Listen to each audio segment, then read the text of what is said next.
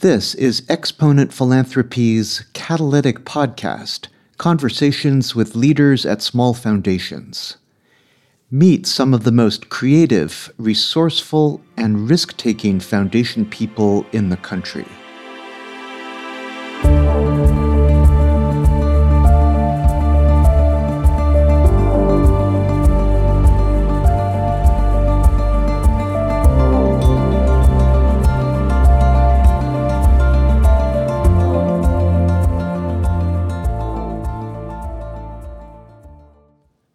This second of two podcasts with Don Carpenter of the Lerner Foundation in Maine, Don continues his chronicle of the big bet the foundation made and how this shift has transformed the philanthropy and the way board and staff work with their partners. My approach was to um, try all that I could um, to help build a strong relationship between the board and the grantees, not just the new employees that they each of our sites were um, using, utilizing our capacity building grants to hire not just program staff but but also uh, executive leadership um, middle level leadership um, as much as we could. Um, and so that was sometimes a, a annual luncheon with our board, um, uh, Zoom calls with our board, um, those sorts of things, uh, site visits. Um, so the other part of it in terms of communication was um, Elliot is um, was very accessible to um, really be, want to be in the know on you know kind of the daily uh, challenges that were taking place um, at you know ground level, and so um, so we didn't have to share everything, every minute detail uh, in terms of what was succeeding and what wasn't, but in you know monthly um, uh, you know, meetings with Elliot, we were able to kind of really fill him in on how this was going. I think the biggest challenge of of uh, of this sort of thing that we've had to kind of level set over and over again with our board is that it's everything's a process. You know, um, everything that we were doing in terms of this particular youth development model was going to get implemented inside, you know, various youth development organizations that have been, in some cases, around for over a hundred years. And, and this model is incredibly different what they were doing within the rest of their ecosystem of programming.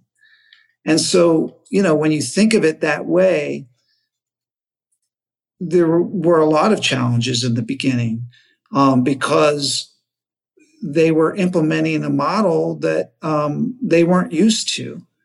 Uh, that was community based, that was relationship first, that was engaging families, that was having a relationship, uh, a, a, you know, kind of a mutual trusting relationship with a school district, that was, um, you know, not one and done uh, in terms of programming. And so, you know, those things were never, for me, they were never, when they, when things were challenging, especially in the beginning, was never like, uh, a sign that we weren't on the right track. It was just like, this is a process.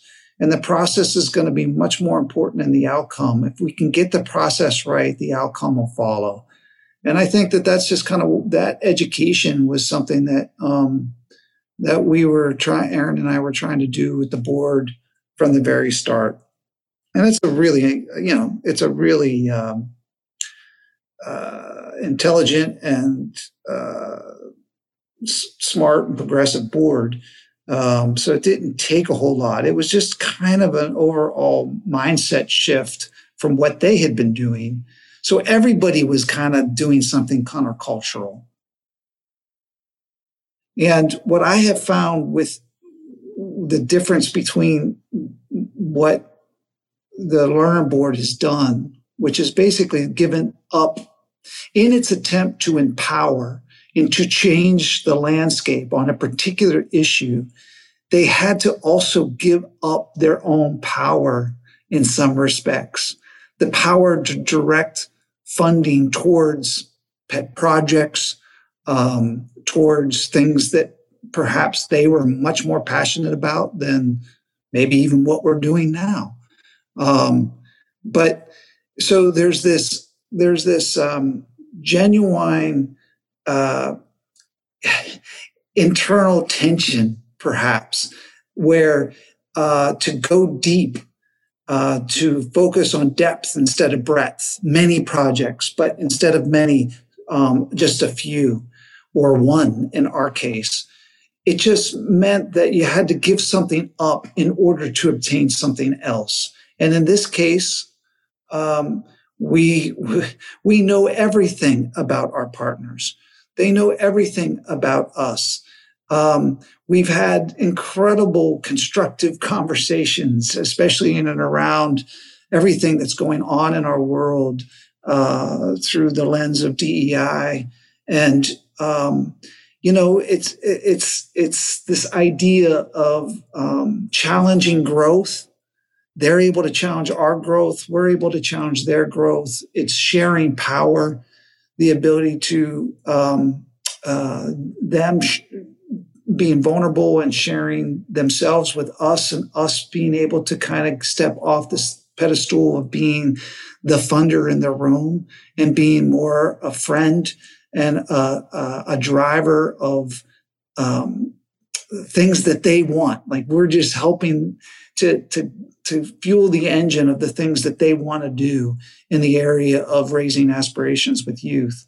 So I don't know. I mean, I think part of it is really, uh, you know, I'm not sure that I can come up with one thing practical that that boards should be thinking about, but more so um, this idea that uh, to do it this way, to go uh, deeply uh, and focus on relationships over a course of period of time instead of programs because that's what we're doing, really. When you really scale back what we're doing, we're basically investing in relationships with the hope that that investment will then transfix onto the relationships they the, those folks are building with young people and thus will raise aspirations since that is our theory of change that in the end the power of positive relationships will um, raise post-secondary aspirations. Well, in order to do, in order to share power, in order to challenge growth, you have to have personal relationships with people. It takes time, it takes money, it takes commitment, it takes um, the, the willingness to accept failure, but also believe and have optimism that the success will be there. The journey to higher aspirations is not on a straight line. It zigs and it zags. And just like the board has to trust the process on our partners, our partners have to trust the process of the young person that they're working with. The, and what I mean by that is that, you know, we could have a relationship with a young person for six years and and they uh, show true interest in going off to college and at the last second decide not to and because we've got a relationship with them for six years um, we don't give up on them. We continue to be in their lives. And then two years later they decide to go off to get their degree. It's a long-term proposition.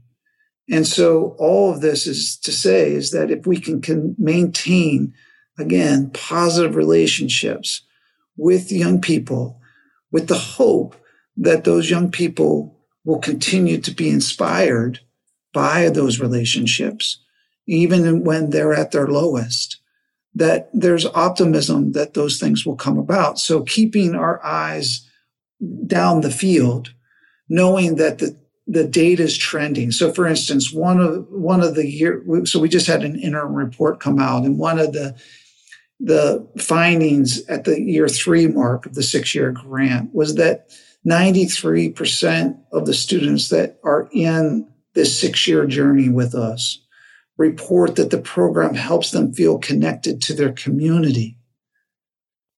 You know, why is that important? Well, if I think it was Michael Meade that said, you know, if if the if the fires that innately burn inside youth aren't lovingly and intentionally added to the hearth of the community, they will burn down the structures just to feel the warmth. So the idea that these students are feeling connected to their community provides the foundation for them to think uh, bigger, not about themselves, about their lives, about their careers, about the, the, the future in general.